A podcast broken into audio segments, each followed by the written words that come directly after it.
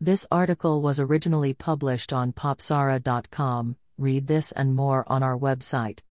I tend to watch all kinds of movies out there, most of them being of the action or adventure variety. Every so often, I try to check out some on the drama side, namely those dealing with families and the joy and pain they share. The latest one that caught my attention is When Time Got Louder, which captures family drama and exploring new romances in a nicely directed package.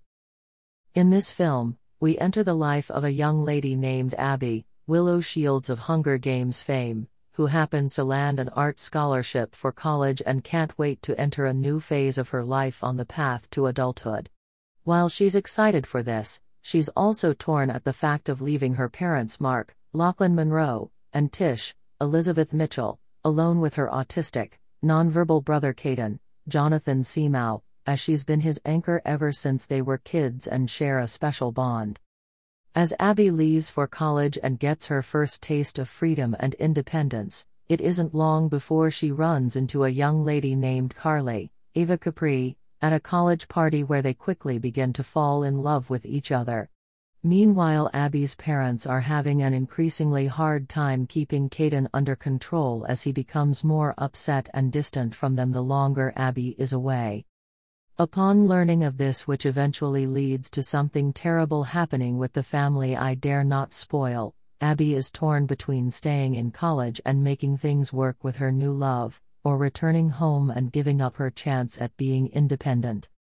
LGBTQ director, producer, and writer Connie Cocchia's film debut is a well crafted one as she blends together a teen coming into the early stages of adulthood while also mixing in dealing with autism and the drama that comes with a family on the verge of coming apart in a realistic, well done manner I enjoyed seeing unfold.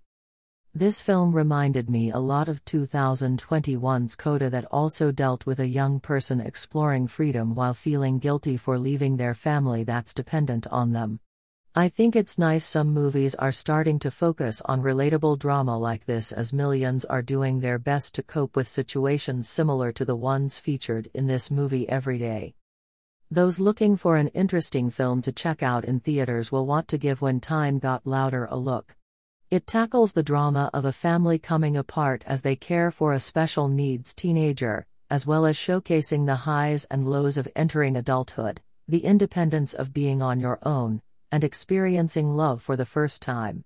For this to be Connie Cocchia's directorial debut, it has me curious to see what she has in store next. Thanks for listening. Read this and other articles on popzara.com.